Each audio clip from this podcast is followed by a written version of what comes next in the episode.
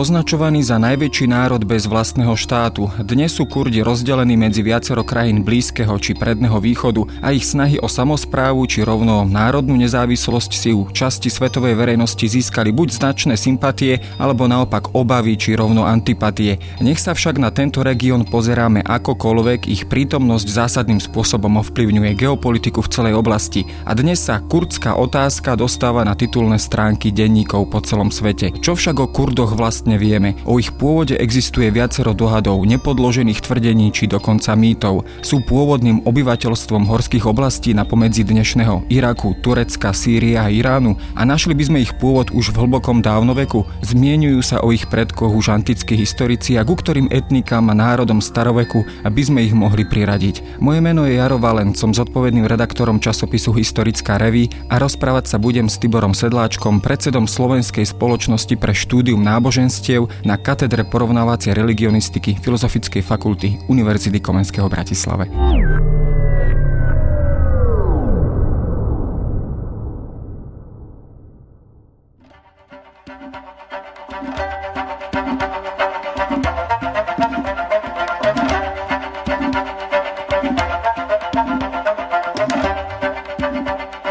Samozrejme tá aktuálna situácia dnes vo svete e, nahráva aj trošku viac zaujímať sa o tzv. kurdskú otázku. Kurdi sa samozrejme dnes spomínajú pri mnohých témach, e, samozrejme predovšetkým v súvislosti s aktuálnym dianím na Blízkom východe. Väčšina spoločnosti vôbec nevie nič o ich pôvode, kým vlastne Kurdi sú, odkiaľ vlastne prišli, alebo či ich môžeme vôbec priradiť nejakým dávnovekým národom. V tejto súvislosti sa objavuje viacero tvrdení, mýtov, Vieme ich dnes možno tieto nepodložené tvrdenia možno nejako kategorizovať a uviesť, ktoré sú tie najčastejšie, ktoré sa povedzme aj vo svetovej tlači uvádzajú. Argumenty, prostredníctvom ktorých e, sú e, idealizované dejiny mýtov a e, ktoré majú poukázať na údajný starobilý pôvod kurdského národa, aby sme mohli rozdeliť do takých štyroch skupín, do štyroch kategórií.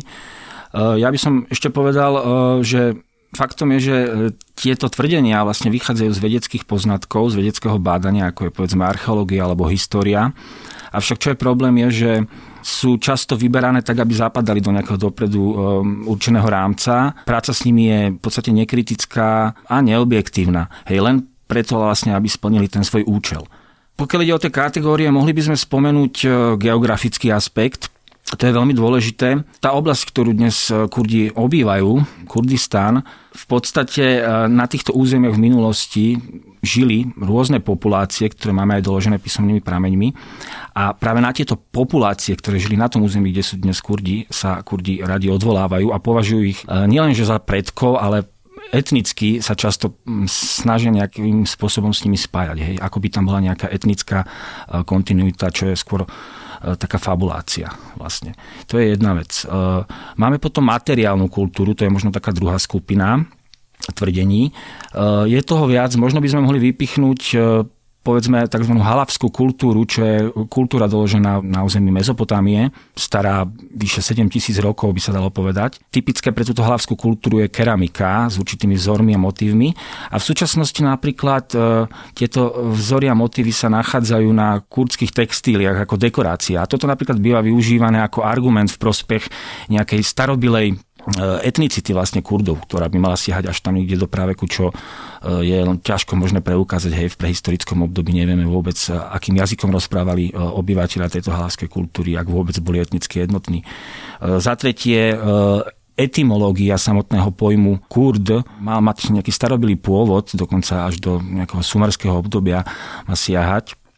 A potom aj, ehm, by sme mohli povedať, genetika takisto tu ehm, zohráva úlohu pri týchto tvrdeniach. Keď sa vlastne vrátime k tej terminológii alebo etymológii slova Kurt, už teda podľa tých vecí, ktorých som sa dočítal, už e, starí sumery použili taký základ tohto slova kur, ktorý teda označoval horu, prípadne podsvetie. Čo vlastne týmto termínom e, starí sumery vlastne mysleli a ako to súvisí povedzme aj e, s tým geografickým položením? No zaujímavé je, že v sumerskom jazyku máme doložený výraz kur a ki.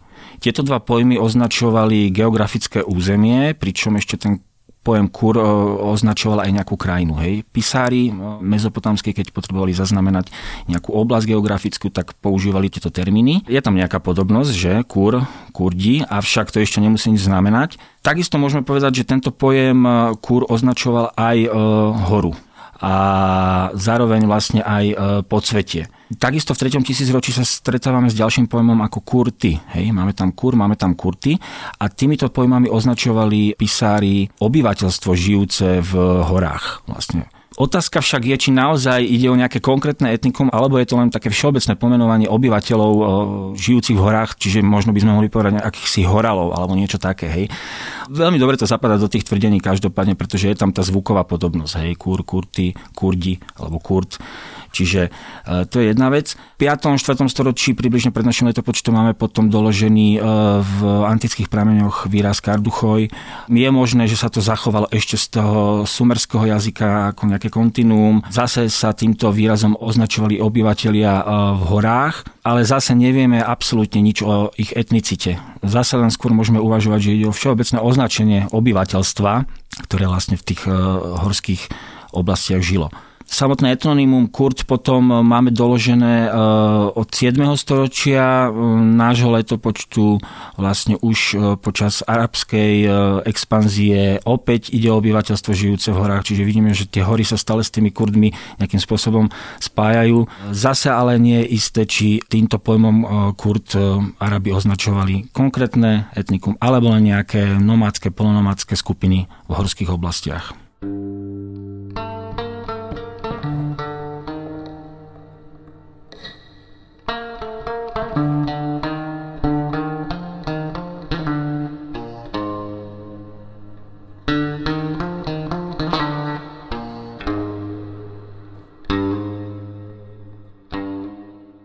Si vezmeme tento samotný vzťah, ako ste ich označili, povedzme horalov a obyvateľov Mezopotámie, teda tých rovinatých oblastí, aký to bol vzťah a čo vlastne povedzme sumery o týchto etnikách alebo tomto obyvateľstve, horskom obyvateľstve vlastne vedeli a čo vlastne po nich nám zostalo, aké zmienky, aké pramene? No, sú doložené populácie žijúce v týchto severných, severovýchodných častiach od tých mezopotamských nížin, ktoré sa niekedy od 3. do 1. tisícročia pred našim letopočtom objavujú v písomných prameňoch. Nie žiadny, ale dôvod predpokladať, že boli nejakým spôsobom etnicky, e, jazykovo jednotní alebo kultúrne, hej, alebo aj povedzme z náboženského hľadiska. Je to veľmi široká oblasť, čiže môžeme predpokladať, že naozaj tam bolo viacero rôznorodých populácií aj z toho dôvodu je veľmi ťažké vlastne ich priamo všetkých spájať akože s dnešnými kurdmi, ktorí sú povedzme z jazykového hľadiska, aj keď teda majú rôzne dialekty viac menej jednotní. Vieme o nich málo, o týchto horských populáciách, ale občas sa teda v prameňoch e, objavujú. Je možné, že z určitého hľadiska môžu byť predkovia Kurdov, avšak e, nie z hľadiska etnického alebo jazykového že tam je pre všetkým asi dôležitá tá kultúrna rovina alebo zachovanie nejakej kultúrnej, povedzme jazykovej roviny. Historická veda sa často riadi predovšetkým antickými prameňmi, či už e, starých gréckých historikov, povedzme neskôr rímskych. Máme aj tejto oblasti alebo od týchto autorov povedzme nejaké zmienky o príslušníkoch týchto etník, o ktorých by sme sa mohli oprieť? V podstate ten pojem e, karduchoj alebo potom v latinčine karduchy, to je to horské obyvateľstvo, s ktorými tam e, prišli e, Gréci do kontaktu. A možno, že ešte by sme mohli spomenúť e, Médov, od ktorých e, veľmi často aj býva vlastne pôvod Kurdov dnešných, a tak ako Kurdov poznáme, tak ten ich pôvod býva od Médov odvodzovaný, aj povedzme z nejakého jazykového hľadiska, takže možno táto možnosť nie je zrejme vylúčená. E, napriek tomu, keď sa pozrieme na tento región tak podrobnejšie, povedzme už od toho obdobia sumerského či neskoršieho akadského a podobne, e, máme to nejakým spôsobom rozmenené na drobné, teda poznáme povedzme jednotlivé etnika, jednotlivé národy, e, ktoré by sme mohli viac či menej identifikovať ako nejakých predkov Kurdov v nejakej rovine poznáme aj podľa mien. Veľmi radi e, práve možno intelektuáli e, kurdského pôvodu e, ich radi považujú za tých svojich predkov. Určite by sme mohli spomenúť Churitov, ktorí pôvodne obývali tieto horské oblasti predtým, ako sa potom ďalej na predný východ v staroveku rozšírili, aj povedzme do oblasti Sýrie, Syropalestíny, do Anatólie. Churiti sú veľmi dôležití z tohto hľadiska. Sú tu potom Subarejci, tam je otázka, či vôbec je to konkrétne etnikum, alebo len opäť označenie nejakého obyvateľstva, ktoré žije v tých severných častiach Dokonca vieme, že niekedy sa pojmom e, Subir alebo Subartum označovala svetová strana ako sever, alebo e, dokonca Babilónia ako ríša vlastne v južnej časti Mezopotámie takto označovala svojho severného e, suseda Asýriu. Máme doložených Gutejcov na konci 3. tisícročia, Lulubejcov, potom tam máme v druhom tisícročí Kasitov, v prvom tisícročí pred našim letopočtom Manejcov. Čiže poznáme ich týmito termínmi, takto boli zaznamenávaní v mezopotámskej slovenských eh, prameňoch, avšak nie vždy o nich vieme tak veľa. Hej. O jazyku vieme veľmi málo, kde tu niečo, možno nejaké slova, ktoré sa mm, zachovali, avšak eh, v podstate nič nenasvedčuje tomu, že by tam boli nejaké prvky, ktoré by sa dali priamo spojiť s Kurdmi. Keď sa pozrieme na obsah týchto prameňov, písomných prameňov a zmienok, v akom duchu vlastne oni hovoria o týchto národoch a týchto etnikách, eh, je to ten klasický vzťah tej civilizácie alebo tej kultúrne vyspelej krajiny a vzťah k periférii, ktorá často býva označovaná za tú barbarskú časť sveta. Je to tento klasický model, ktorý teda by sme nachádzali aj paralelne v iných historických súvislostiach? Hej, v tej otázke ste to veľmi dobre vystihli. Naozaj tie pohľady, to ako ich vnímali tí mezopotamčania týchto nazvem to horalov, e, bolo presne taký. Boli to pre nich necivilizované populácie, boli to vlastne pre nich barbary, dokonca takí gutejci, ktorých som spomínal, sú v jednom mezopotamskom literárnom texte prirovnávaní k psom a k opiciam. Tie pohľady boli veľmi negatívne na nich, pretože boli na nižšej úrovni jednak civilizačnej a jednak e, často sa stávalo, že oni robili také výpady vlastne e, z tých horských oblastí do tých bohatých nížin, do tých miest, hej, to ich proste lákalo, hej.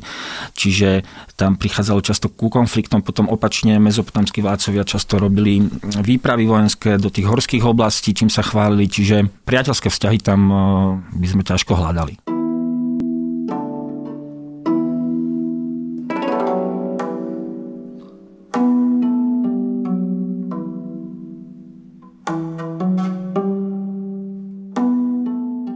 Súvislosti s Kurdami sa často, keď sa rozprávame o ich pôvode, povedzme už v tom staroveku, spomína tzv. ríša Mitany, ktorá často býva práve stotožňovaná s Kurdami. O akú ríšu vlastne išlo, aké etnikum e, ju vlastne tvorilo, alebo povedzme aká vládnúca dynastia, ku ktorému z etnik by sme túto ríšu priradili. A je povedzme aj tento predpoklad, alebo tento povedzme mýtus založený aj na niečom pravdivom, na nejakej historickej skutočnosti.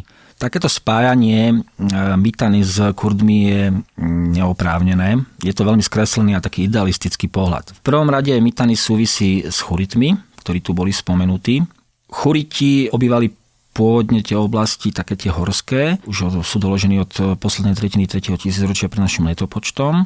Postupne sa tie ich vplyvy rozširovali a niekedy v 17. 16. storočí bola práve založená táto ríša a tento politický celok Mitany. Najväčší taký rozmach dosiahol niekedy koncom 15. storočia a postupne tam je potom badateľný úpadok, pretože aj iné mocnosti vlastne prichádzali do hry a Mitany postupne zanika prečo vlastne to Mitany je tak idealisticky považované za akýsi predobraz Kurdov alebo aj tých Churiti vlastne za predkov, tak to je fakt, že to Mitany sa rozprestieralo vlastne na tom území, kde dnes e, Kurdi sú situovaní. Hej. Ale ono tam potom idú do hry aj e, viaceré iné nejaké aspekty. Sú to napríklad argumenty, že dokonca tri štvrtiny kurdských kmeňov súčasných a polovica miestnych názvov, vlastne geografických názvov na území Kurdistanu má mať údajne churický pôvod, čo je veľmi ťažké preukázať. E, možno sa ale nedá úplne vylúčiť, že niečo sa vlastne historicky mohlo dochovať e, v rámci toho územia. Vieme, že toponíma,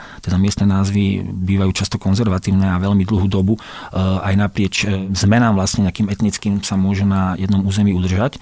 Ale často sú to argumenty typu, že povedzme jezídia ako náboženstvo e, Kurdov je vlastne staroveké churické náboženstvo, čo je totálne cestné, pretože to churické náboženstvo bol úplne iný systém, politeistický systém, založený na úplne iných princípoch. Ťažko by sme tam hľadali nejaké vyslovene podobnosti. Povedzme sa argumentuje tým, že súčasné kurdské tetovania obsahujú motívy v kombinácii hada slnečného disku a psa, hej, čo vraj teda už e, môžeme doložiť v prípade churitov, pričom ale ide o symboliku, ktorá je dosť akože rozšírená hej, na Blízkom východe. Ale zaujímavé napríklad je, že jeden z kurdských klanov e, sa nazýva Matiny, iný ako Milany. Že Matiny a Milany veľmi to evokuje podobnosť s tým názvom toho e, churického štátu Mitany. Tam inak by mohla byť možno, že nejaká spojitosť e, jazyková, že sa to nejakým spôsobom tento termín e, dochoval.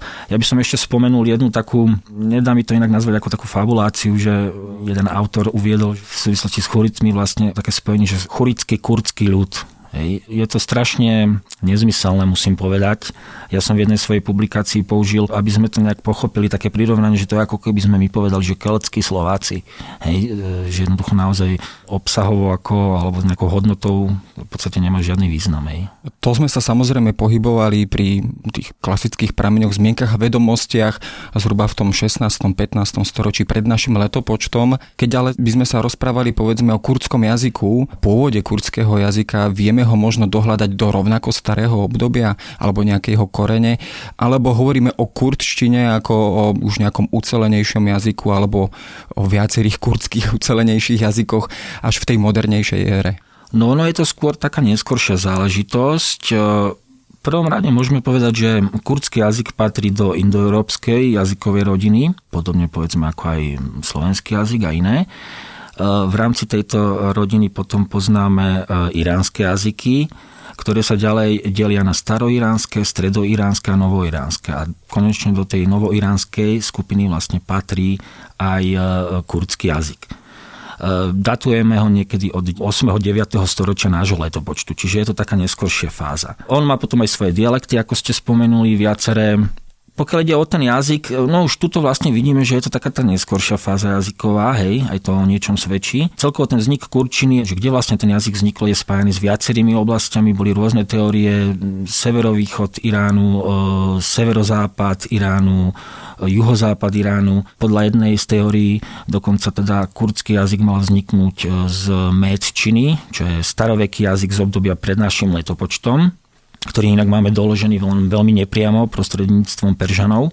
A to potom sa nakoniec uvažuje ešte aj o tzv. protokurtčine ako nejakej prvotnej fáze, z ktorej sa mala potom vlastne kurtčina ako taká vyvinúť.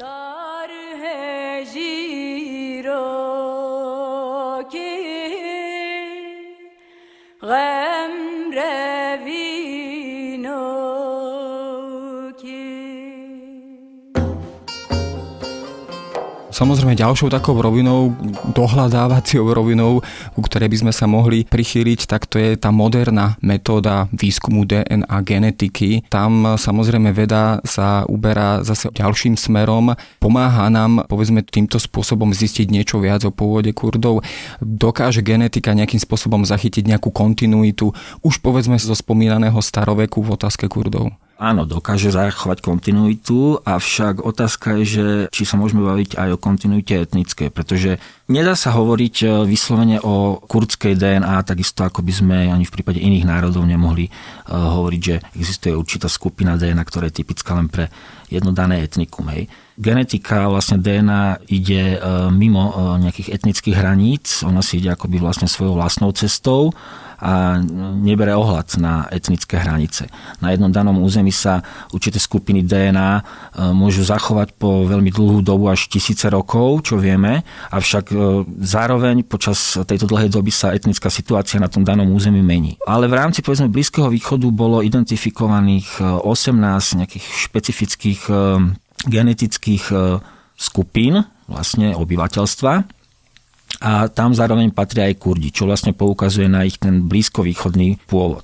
Čiže sú veľmi starobili. Avšak to neznamená, že aj z etnického hľadiska jednoducho je tento národ tak starý. Samozrejme v súvislosti s Kurdmi sa špekuluje aj o nejakom ich náboženskom e, svete, o ich náboženskom presvedčení. Kurdov považujeme a poznáme prevažne ako moslimov, ale tiež aj ako jezídov. Súvisí to povedzme tieto ich špecifika, či už ako jezídov, ale povedzme aj v samotnom islame s nejakým ich pôvodom, ich náboženského presvedčenia už v spomínanom dávnoveku, alebo je to už naozaj špekulácia, ktorá je tvárna, ktorá nám e, dáva príliš veľa, príliš mnoho interpretácií? Ja by som povedal, že je to také skôr e, špekulatívne. Tá viera, ktorú vlastne dnes majú Kurdi, ono to vyslovene s tými e, starovekými populáciami z obdobia pred našim letopočtom, s ktorými oni teda radi sa nejakým spôsobom snažia identifikovať a hľadajú tam etnickú kontinuitu, tak tam nejaký ten súvis e, nevidím. Hej. Spomínal som tetovania, kde existuje kombinácia slnečného kotúča, hada a psa, čo teda oni spájajú konkrétne s chorickým obyvateľstvom a teda kombinácia týchto symbolov má byť aj súčasťou povedzme ich e, svetine, hej, kurdskej, tak je to asi len veľmi tak chabé tvrdenie, čiže skôr je to na takej špekulatívnej rovine. Hej. Ten islam a tá jezídia to sú záležitosti e, neskoršieho vývoja. Samozrejme, ale tak ako som spomínal na začiatku, tá kurdská otázka dnes je stále naliehavejšia, pretriasanejšia a samozrejme samotní Kurdi sa vracajú nejakým svojim koreňom, hľadajú tieto korene.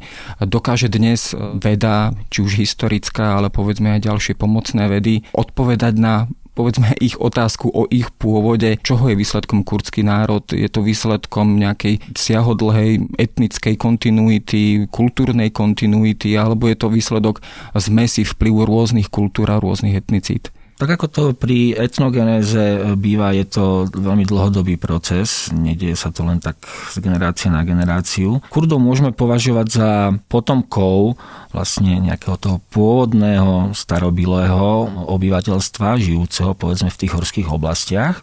To je síce pravda, avšak nemôžeme tam hľadať nejakú etnickú kontinuitu. Aj z toho, povedzme, genetického hľadiska tam určite majú veľmi starobilé korene, ale zase, ako musím zopakovať, etnicita hej, je zase úplne iná vec. Napriek tomu aj povedzme politickí vodcovia a politickí hráči, ktorí sa v tomto kurdskom svete, či už by sme hovorili o Severnom Iraku, o Syrii a ďalších oblastiach, určite sa snažia trošku aj mytologizovať, mýtizovať túto svoju minulosť. Ako sa dívate na tieto snahy? Sú svojím spôsobom logické? Asi teda nebudú prví ani poslední, ktorí takto pracujú s minulosťou. Áno, áno. Toto je veľmi dobrá otázka, ktorá sa týka všeobecne v podstate všetkých národov alebo etnik. Hej Jednoducho my si snažíme nejakým spôsobom budovať a legitimizovať nejaké svoje nároky na územie, na ktorom žijeme. Snažíme sa hľadať e, tú kontinuitu s obyvateľstvom, ktoré na tom území v minulosti žilo. Podobne to robia teda aj Kurdi a nielen Kurdi teda. Obzvlášť e, takáto agenda ide do popredia podľa môjho názoru, keď daný národ e, sa cíti ohrozený hej, alebo má nejaké problémy. A pri Kurdoch to platí. Vieme, čo sa deje aj teraz vlastne, aké sú problémy najnovšie z toho politického hľadiska. Vieme, e, ako boli Kurdi perzekuovaní počas e, Husajnovho režimu. Vieme, čo sa dialo, keď bol islamský štát pri tej moci najväčšej. Teraz najnovšia situácia, opäť konflikt v Sýrii vlastne s Turokami. Čiže pre nich je to veľmi, až by som povedal, také životne dôležité, aby si nejakým spôsobom potvrdzovali tú svoju nejakú stabilitu, kolektívnu identitu práve prostredníctvom aj budovania takej zidealizovanej e, histórie, zidealizovaných dejín a s tým potom teda úzko súvisí aj hľadanie toho pôvodu, ktorý teda ideálne, ak sa dá, aby bol čo najviac časovo spätne e, do minulosti zakotvený. Samozrejme, ale je tu historická veda, ktorá sa snaží pozerať na tieto korene, tieto veci a tieto otázky objektívnymi očami. My sme sa takisto snažili trošku vrhnúť svetlo na tieto otázky a ďakujem za návštevu.